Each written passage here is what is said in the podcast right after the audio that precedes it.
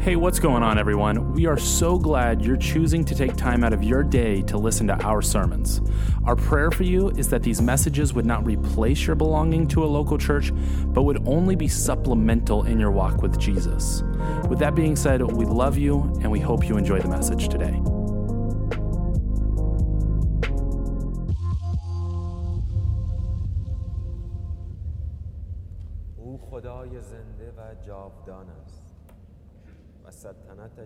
زوال و بی پایان اوست که نجات میبخشد و میرهاند. و کارهای شگفتانگیز در آسمان و زمین انجام می‌دهد.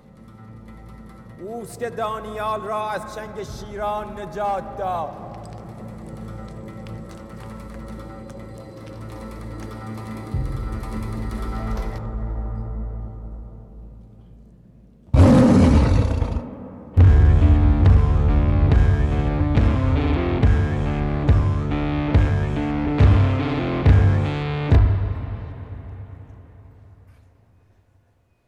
Good morning, South Valley. You guys came to worship today, and I sure love to see that.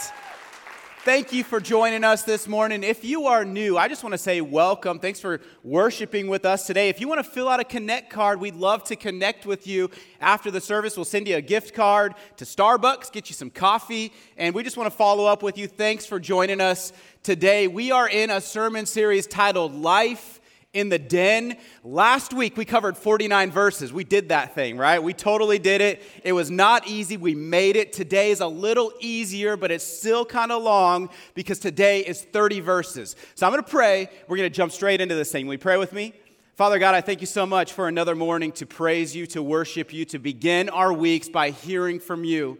Speak this morning. We are yours. We gather in your name, Jesus, and we lift up this t- day to you. We pray this in Jesus' name. And all God's people said, Amen. All right, so let's start with a little bit of recap. Daniel, Life in the Den, chapter 1 we learned that in 605 BC, Daniel and a group of teenagers around the age of 14 were kidnapped, and then they were exiled to a foreign land by an evil king named Nebuchadnezzar. This happened 605 BC. The Babylonians invaded Jerusalem. And when Nebuchadnezzar besieged Jerusalem, he turned it into a vassal state. He forced the exiles to walk 700 miles on foot away from their homeland, located in modern day Iraq, which was ancient Babylon. And once in Babylon, they were reprogrammed.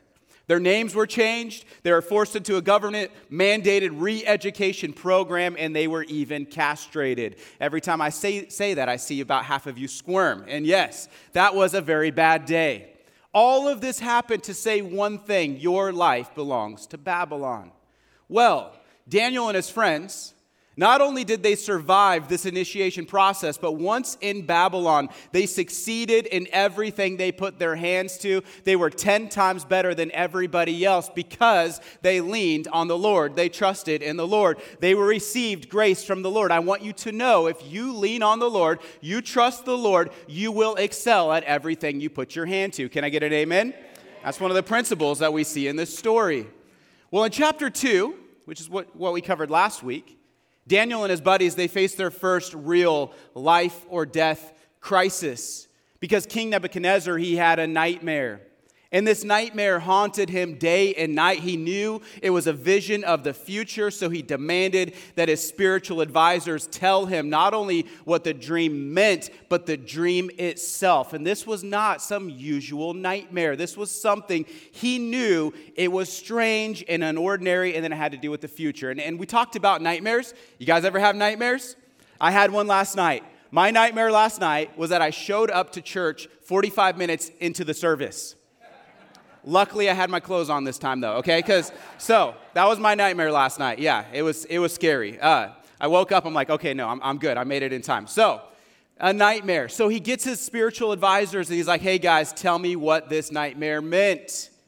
Daniel and his friends, they go to the God of heaven to discover the dream.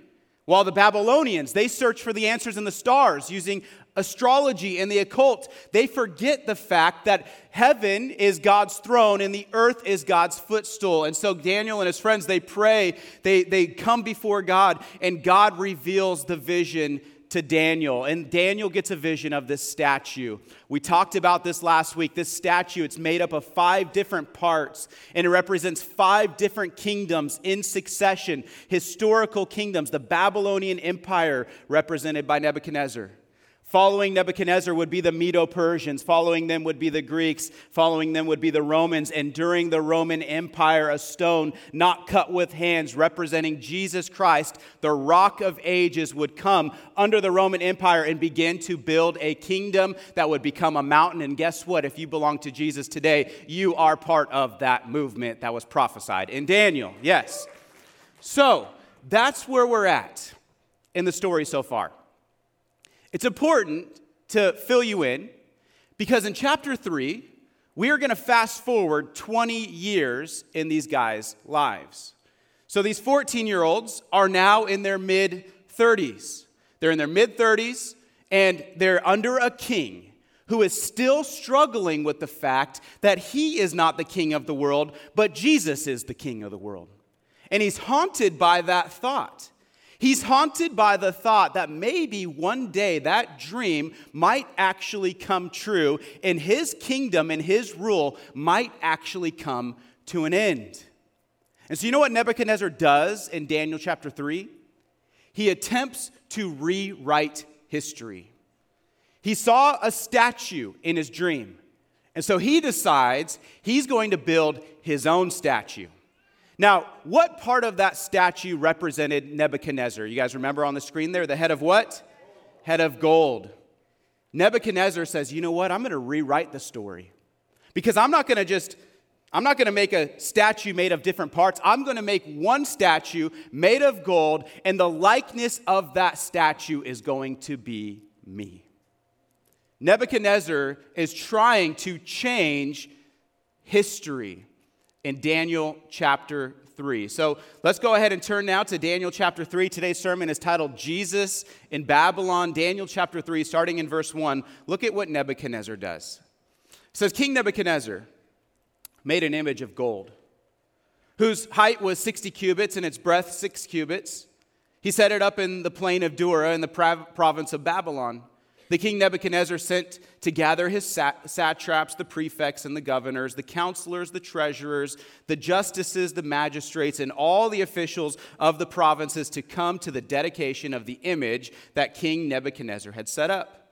Then the satraps, the prefects, and the governors, and the counselors, and the treasurers, and the justices, and the magistrates, and all the officials of the provinces gathered for the dedication of the image that King Nebuchadnezzar had set up. And they stood before the image that Nebuchadnezzar had set up. And there he, he herald, and the herald proclaimed aloud, You are commanded, O peoples, nations, and language, that when you hear the sound of the horn, pipe, lyre, trigon, harp, bagpipe, and every kind of music, you are to fall down and worship the golden image that King Nebuchadnezzar has set up. And whoever does not fall down and worship shall immediately be cast into a burning fiery furnace. Therefore, as soon as all the peoples heard the sound of the horn, pipe, lyre, trigon, harp, bagpipe, and every kind of music, all the peoples, nations, and languages fell down, and they worshiped the golden image that King Nebuchadnezzar had set up.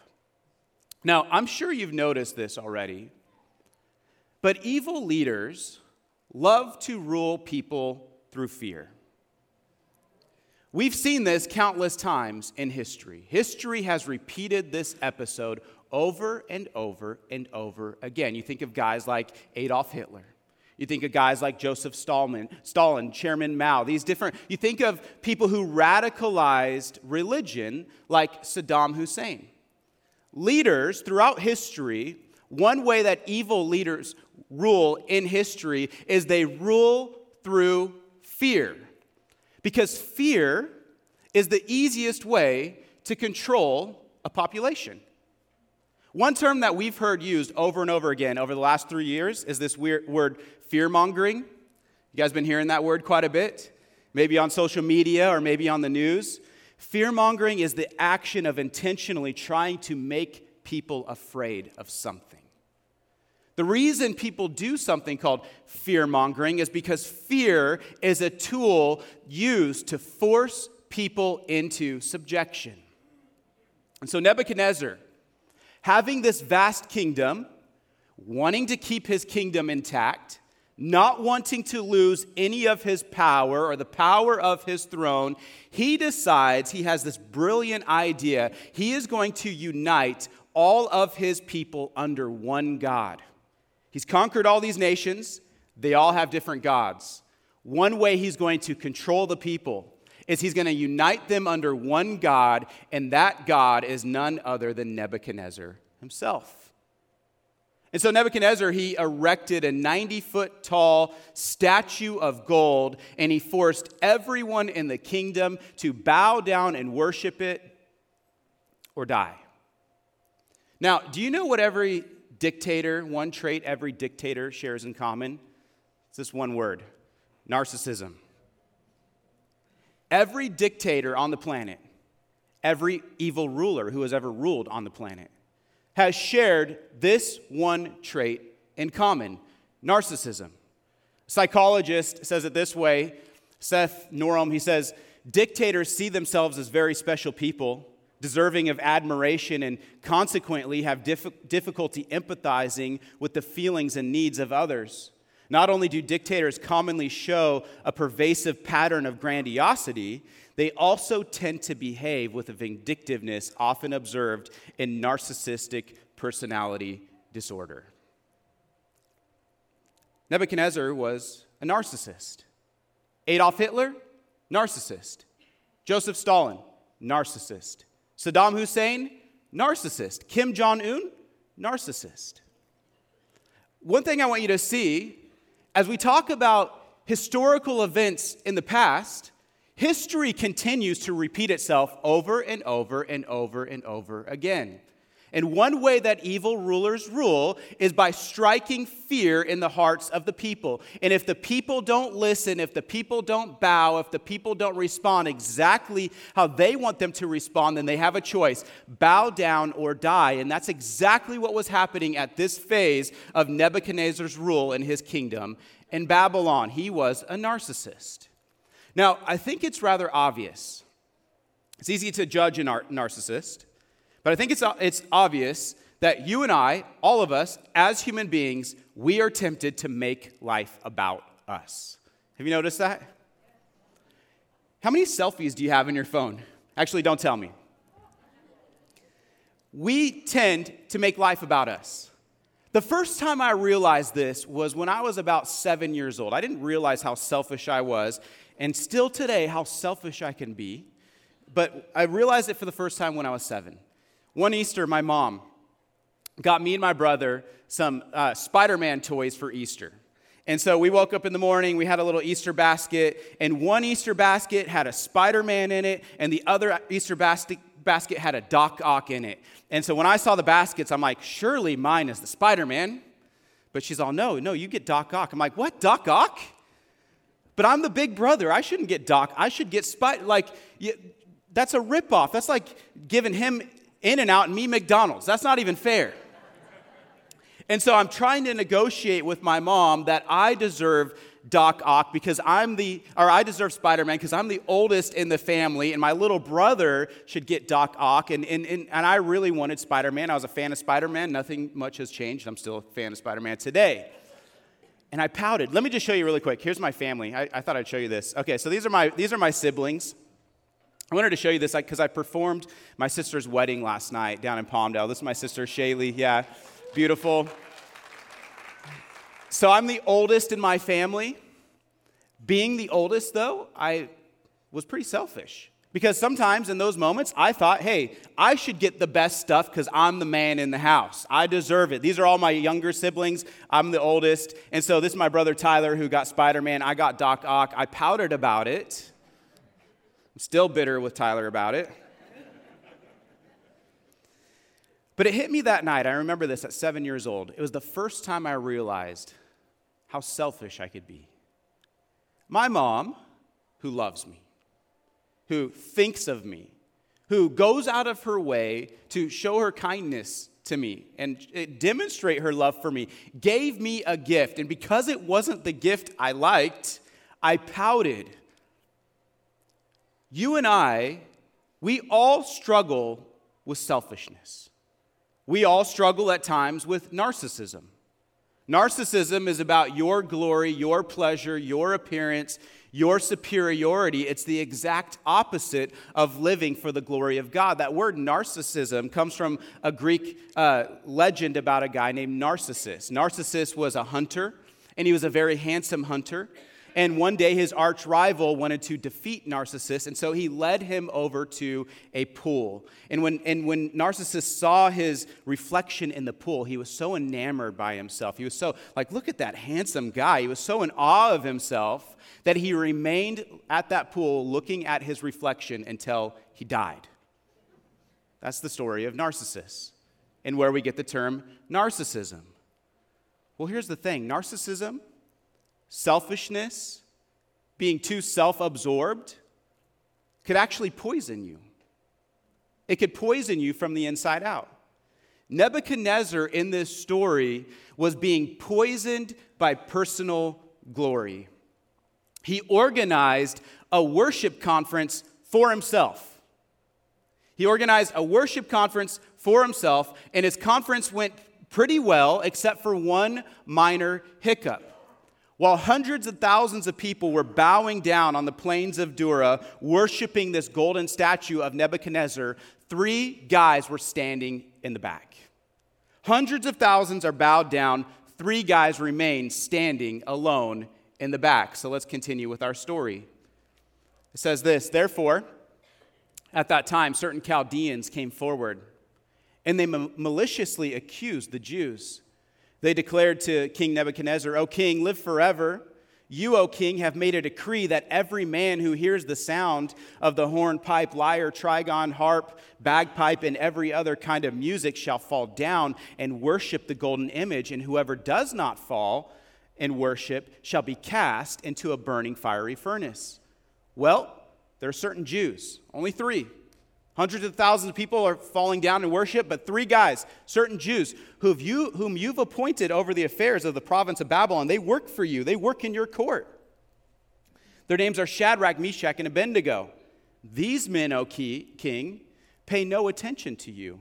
They don't serve your gods or worship the golden image that you've set up. Then Nebuchadnezzar, in furious rage, commanded that Shadrach, Meshach, and Abednego be brought in before him. So they brought these men in before the king. Nebuchadnezzar answered and said to them, Is it true, O Shadrach, Meshach, and Abednego, that you don't serve my gods or worship the golden image that I've set up? Now, if you are ready, I'll give you another chance here. When you hear the sound of the music, he says these instruments like 20 times. Let's move on, okay? Every kind of music, whatever song, song I play for you, this is what you're going to do. I'm going to give you a second chance. When I play the song, fall down and worship. Worship the image of me that I've made. And if you do it, well and good. But if you don't worship, you'll immediately be cast into a burning fiery furnace. And who is the God who's going to deliver you out of my hands? I'm the real deal. Who's going to save you? If, if you don't bow before me right here, right now, your life is in my hands. There's nothing you can do. And the God that you think you serve and worship has nothing to offer you because I am the King of all kings. Now, there are two things that stand out to me here in this section of the passage. The first is this Where in the world is Daniel? Did you notice in this story that Daniel isn't mentioned? So, Daniel is in every single chapter in the book of Daniel. It's a book named after him. He wrote the book. He's in every single chapter except for chapter 3. So, people wonder, where is he? Well, there's a couple options here. One is he might have been sent away by the king to do official king's business, maybe in another nation. The other is we know that Daniel and the king actually built a strong bond. So maybe, possibly, King Nebuchadnezzar hid Daniel because he knew that, that Daniel wasn't going to fall for this. Daniel wasn't going to bow down to Nebuchadnezzar. He knew the real Nebuchadnezzar. We don't really know what was happening here, but Daniel wasn't present. It's the only chapter where he wasn't present. And so Daniel's friends had to face this trial alone.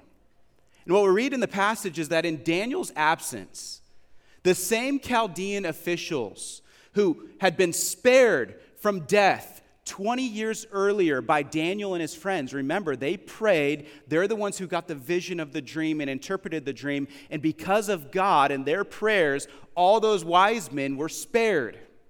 Well, the same guys who were spared 20 years earlier now turned on the Hebrew men. We don't know if it's because they were jealous. We don't, we don't totally know why they turned, but they turned on these guys, and now these three were standing alone without their fearless leader, and they had to respond, they had to react. And here's just a principle that I think is important to think about the test of good leadership is the conduct of the people when the leader is absent. Did you know that? That's the test of good leadership. These guys didn't have a fearless leader to come behind at this moment. This was the worst time for Daniel to be gone. Like, Daniel, why did you say yes to the work trip right here, right now? We need you, man. We need you with us. We are in a life or death situation. I want to tell you, kids in the room, there are going to be times in your life where you're not going to have your parents there to help you make a decision. I want to tell you that are following a strong leader or somebody that you respect, that you admire, there are going to be times in your life where you're not going to be able to get that person on the phone or be able to respond in, in a way that's going to give you a chance to bounce ideas off of somebody else. Sometimes you are going to be alone in your decision making. The question is this Are you prepared to make the right decision? With whatever comes your way, even if you're alone. Even if it's just you and God and the world coming after you, are you prepared in that moment to make the right choice? These guys didn't have their leader, but they were ready to make the right choice. The second question that I was pondering when I read this passage is why not just bow down? It's just a statue, it's just a government mandate. Just an edict from the king. Why not just listen? Why not just say, All right, king, we respect you and your authority, and so we're just going to bow down and do exactly what you tell us to do?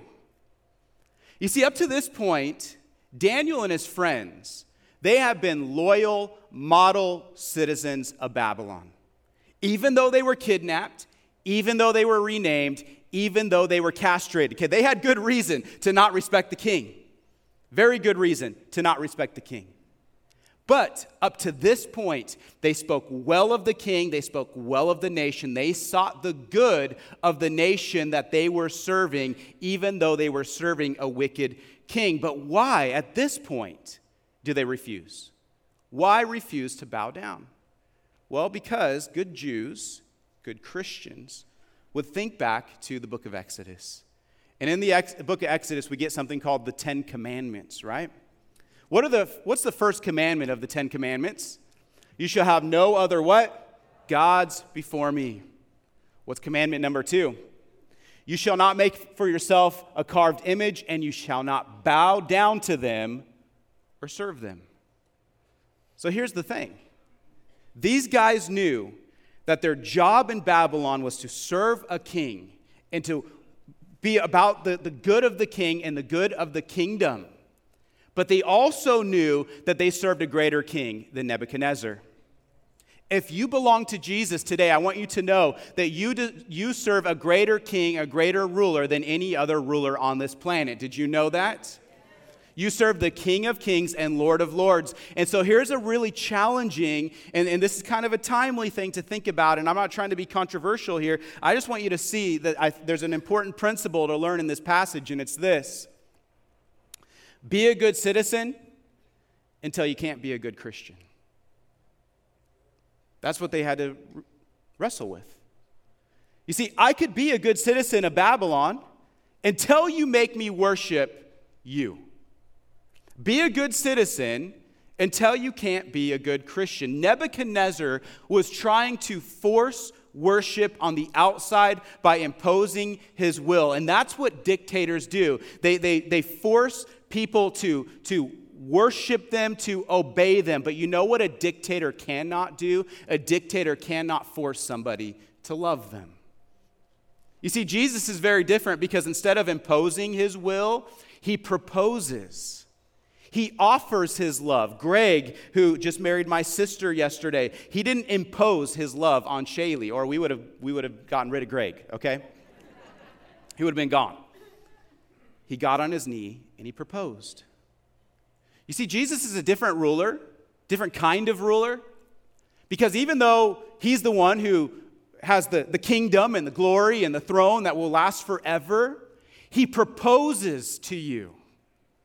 He, he's not looking just for an outward sign of you bowing down to him, he's actually looking at your heart. He wants your love and your affection, and so he proposes to you. God's worshipers are different than any other worshipers in the world because they worship from the inside out. They start here from the inside out, and what happens on the inside then makes its way to the outside. Dictators are all concerned about you obeying and, and keeping control over you. God is concerned about this. Do you love me?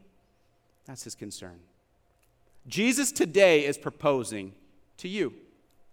And here's the thing if you're not worshiping Jesus, you will worship something or someone else in God's creation. And the reason why you will worship something is because you and I are made to worship. That's part of our DNA as human beings.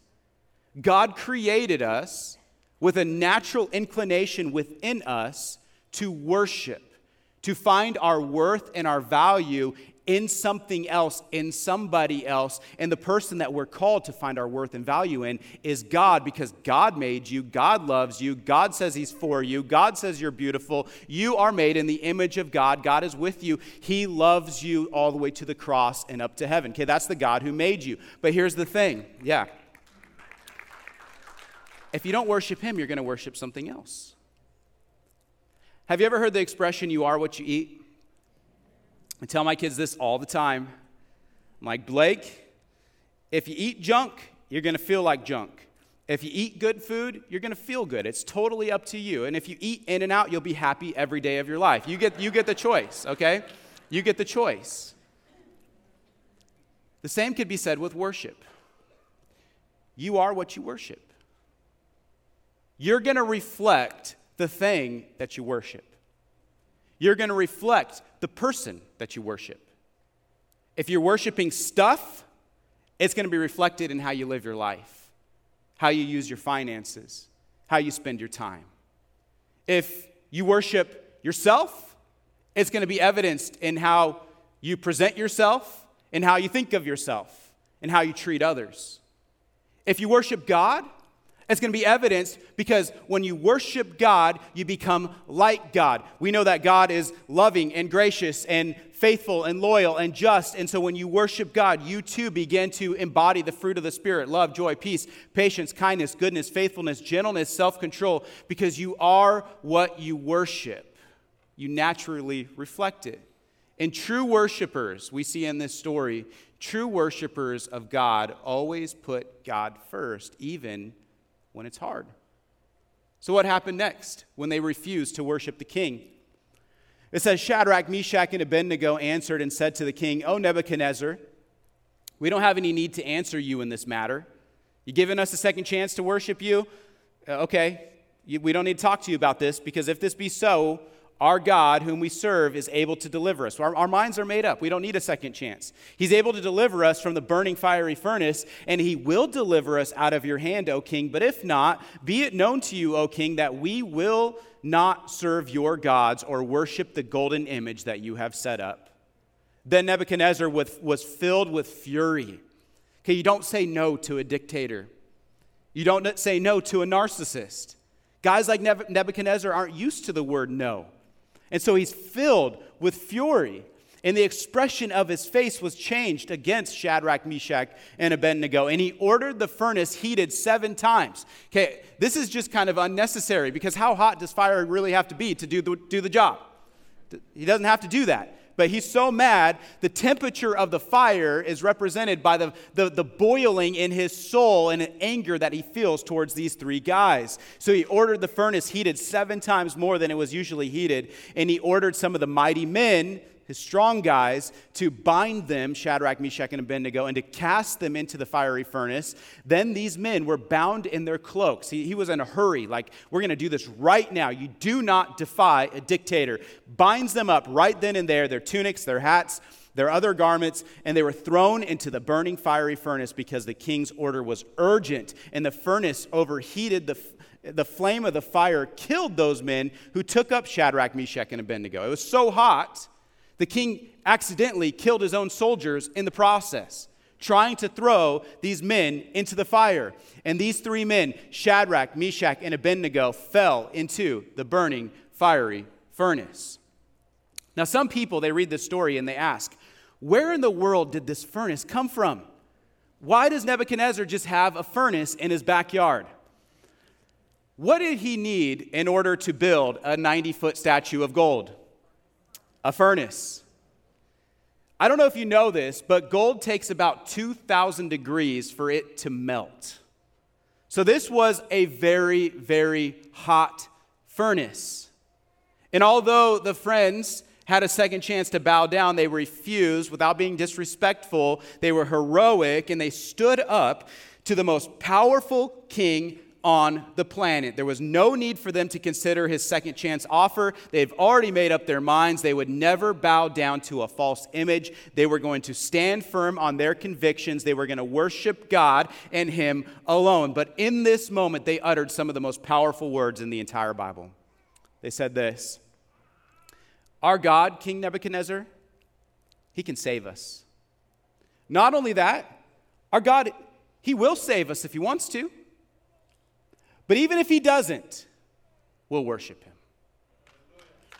Yeah. This is true worship. True worship. We worship a God that, that made us and loves us. We don't worship him just because we want results in our lives. We worship him because he's worthy of our worship, no matter what we are facing, no matter what we are going through. There are a couple things I want you to see here. The first is our God can. I want you to know, South Valley, today, I don't know what you might be going through, what you might be facing in your marriage or with your kids or with your finances or with your health or wh- whatever you might be facing anxiety wise in this world. God can save you. He can save your marriage. He can heal your body. He can deliver you from your trials. He can cure your anxiety. He can fix your finances. He could bring your wayward child home. God can do that, and He does do that. And for many of you in this room, if you trust Him and lean into Him and believe in Him, He will come through for you in ways that you never even imagined. Keep trusting, keep believing, one foot in front of the other because our God can. Can I get an amen? He can. And most of the time, He does. But if He doesn't, worship Him.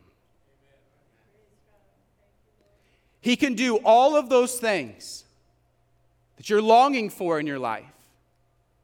All of those things that you want to see happen in your world or with your kids or with your family. If you trust Him, if you believe Him, if you put Him first, He can, He will, He often does. But if He doesn't, worship Him. You see, this is where the American church has gone sideways. Because the American church often sees God as a genie in a bottle. And I'll worship him when t- things are good, and I'll worship him when it makes sense. But as soon as things don't make sense, I don't know if I could trust him anymore. You see what I loved about these young men, 33 years old, 34 years old, not totally sure, mid 30s. They are looking at a furnace heated up to 2,000 degrees and more than that because the king is very angry. They know that they are likely going to go into this flame and this will be their last day on planet Earth. All they have to do is bow down. All they have to do is worship a king. What, they go ask for forgiveness later, right? Not in their mind. They will trust God to the end, even if the end is death.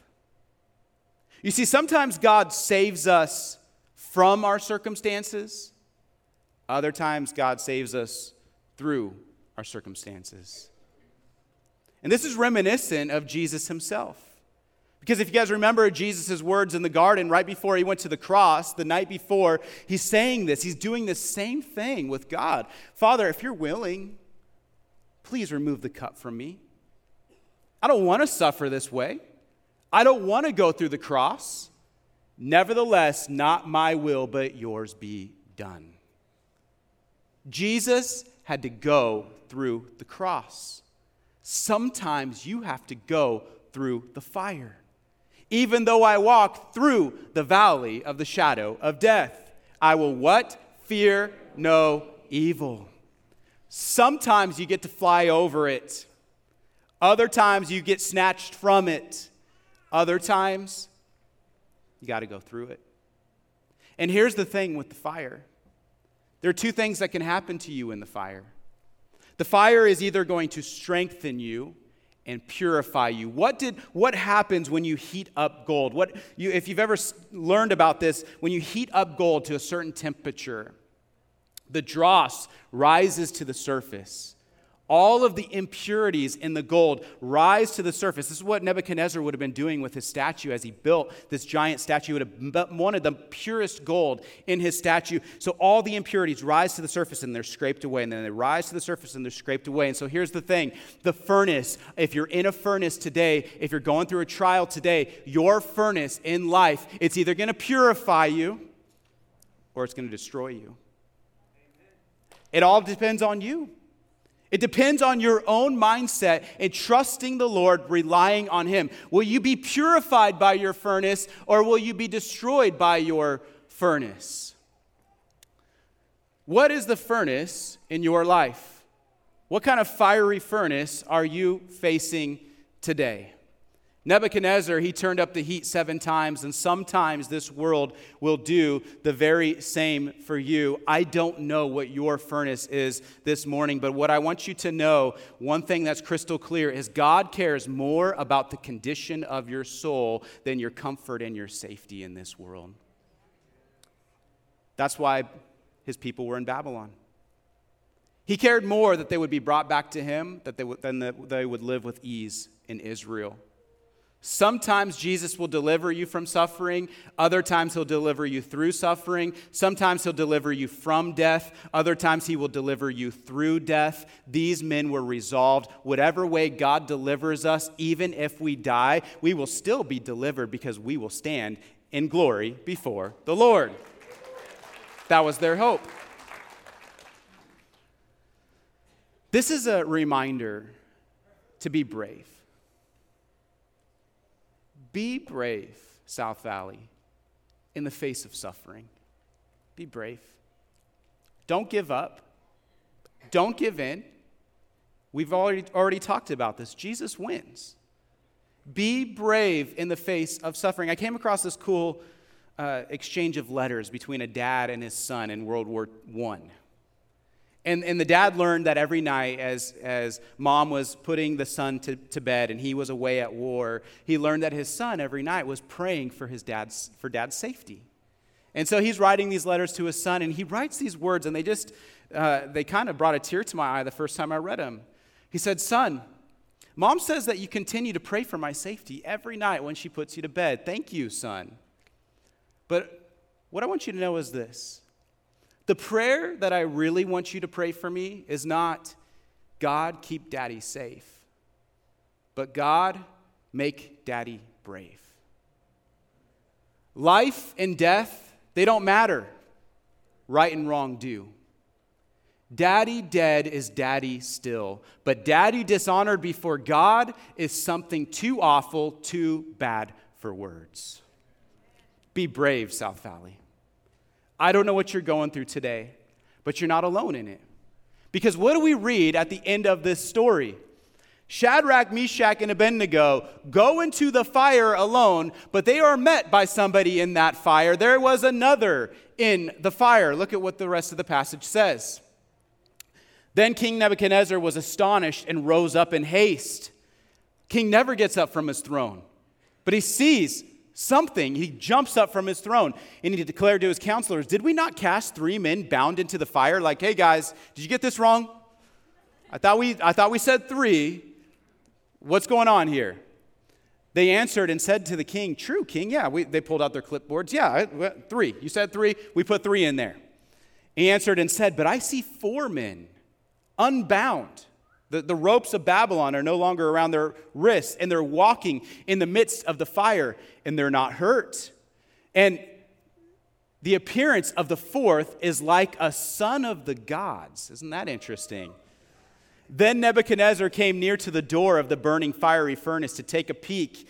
And he declared, Shadrach, Meshach, and Abednego, servants of the Most High God, come out and come here. Then Shadrach, Meshach, and Abednego came out from the fire, and the satraps and the prefects and the governors and the kings every every you know ruler has to have some kind of title in his kingdom right? They all come the king's counselors gathered together and they saw that the fire had not had any power over the bodies of these men. The hair of their heads was not even singed their cloaks were not harmed and no smell of fire had come upon them. Nebuchadnezzar answered and said blessed be the god of shadrach meshach and abednego who has sent his angel and delivered his servants who trusted in him and set aside the king's command and yielded up their bodies rather than serve and worship any God except their own God. Therefore, I make a decree any people, nation, or language that speaks anything against the God of Shadrach, Meshach, and Abednego shall be torn limb from limb. Okay, so he's not converted yet, all right? He's still, he's worshiping God, but he still wants to tear someone apart if he can. That's like his go to thing. Like I'm just waiting for that moment, all right? So he's not converted yet. He's still worshiping Yahweh, but not there yet. And their houses will be laid to ruins. I'm going to tear you apart and tear your house down if you don't worship Yahweh. So that's, that's not how we do it around here, okay? I told you Jesus proposes, he doesn't impose. For there's no other God who is able to rescue in this way. Then the king promoted Shadrach, Meshach, and Abednego in the province of Babylon. There was another in the fire, yeah. There was another in the fire. Nebuchadnezzar described this being. This is a miracle. And I just want to tell you, miracles do happen. Miracles aren't things that happen every day, all the time. And that's because they're miracles, okay? And oftentimes, miracles in the Bible happened to validate a message. These men were making clear a new message that Nebuchadnezzar was worshiping a false God and that Nebuchadnezzar was, in fact, a false God. And to prove that they were worshiping the true God, God came through while they were in the midst of the fire. And the God who came through was like a son of the gods, Nebuchadnezzar said. He almost got it right. Because he wasn't just like a son of the gods, he was the Son of God. This is the pre incarnate Christ. We call this in theology a theophany, God showing up. This isn't Jesus' first appearance in the Old Testament. Jesus, Jesus is the eternal Son of God. And because of that, he often comes through for his people. In the Old Testament, we see Jesus wrestling with Jacob. In the Old Testament, we see Jesus standing before Joshua in Jericho with a sword in his hand. And now in Daniel, Jesus appears in the fires of Babylon. Why? Because here's the message for you, South Valley. Why would this happen? Because when believers go through fiery trials, Christ Jesus is right there with them. That's the message for you today. Sometimes you're going to have to stand up. Sometimes you're going to have to refuse to be like everybody else. Sometimes you're going to have to reject worshiping or bowing down to somebody who appears more powerful than you in that moment. That may isolate you. That may mean persecution for you. That may mean trials for you. But no matter what trial you find yourself in, Jesus Christ will be right there with you. Because Jesus is with his people. He is with his people when they need it most. You know what's crazy about this story is that Jesus doesn't come up and stop before the fire they're thrown into the fire. He comes up and helps the moment they're in the fire. And that is often how God works in our lives. He allows, He delivers, He saves, He changes, but He often allows us to go through the furnace because in the furnace, we learn the most about ourselves, we learn the most about God, and it's a testing for us. Will we trust Him? Will we rely on Him? And if we will, He will be right there beside us, helping us all the way through. Sometimes He saves us from the fire, other times He saves us through the fire. And so, South Valley, have you determined in your heart that you're going to put God first no matter the cost? We have to make that decision today not in the moment. We have to decide in advance. These three men stood while hundreds of thousands bowed because they knew they were not going to worship somebody else, and they determined that long before this moment came. We serve a real king, not a counterfeit king. We belong to a lasting kingdom, not a temporary kingdom. We don't bow to the pressures of society. We bow to the one who loves us and has proposed his, love to us and invites us in, and he's inviting you in to his kingdom here today. Jesus loves you, Jesus is for you. And I want to read one more passage. I just thought I'd share this today. I read it this morning.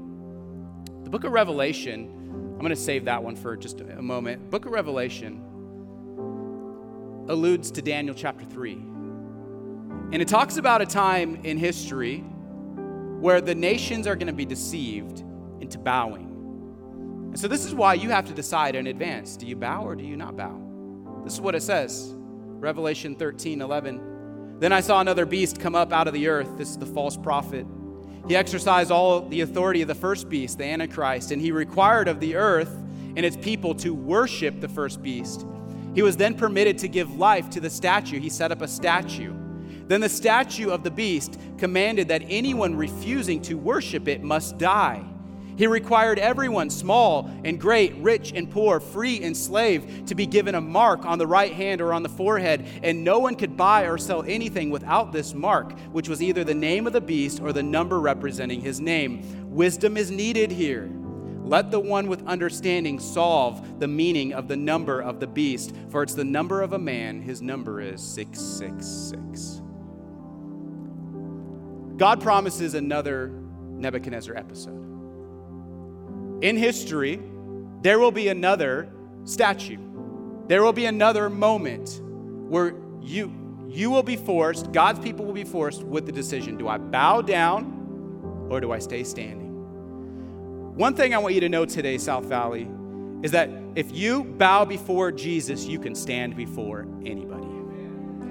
If you bow before Jesus, you can stand before anybody. So I want to give you a chance right now to bow your heart before the Lord by participating in communion. If you'd like uh, the communion emblems, go ahead and raise your hand up high. If you didn't get one, we have some ushers ready to hand them out to you. Just raise it up high if you need one. Just so you know, the top of this, the bread is in there. Some people ask, Where's the bread?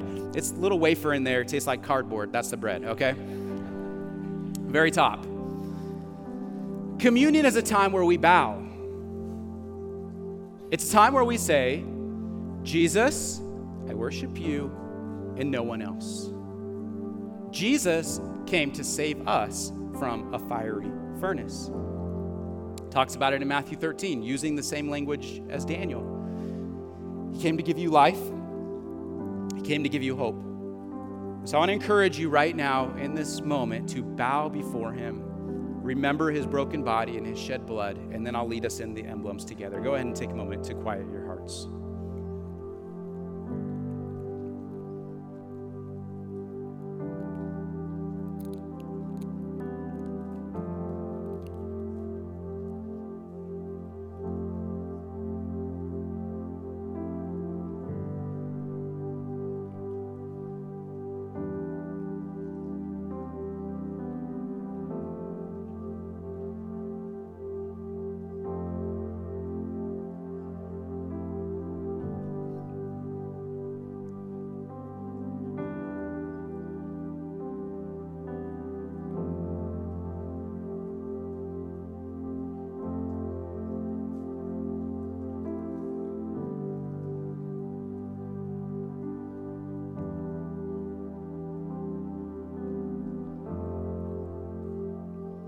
Now, as they were eating, Jesus took bread. And after blessing it, he broke it and he gave it to the disciples. And he said, Take and eat. This is my body. Let's remember Jesus' body broken for us.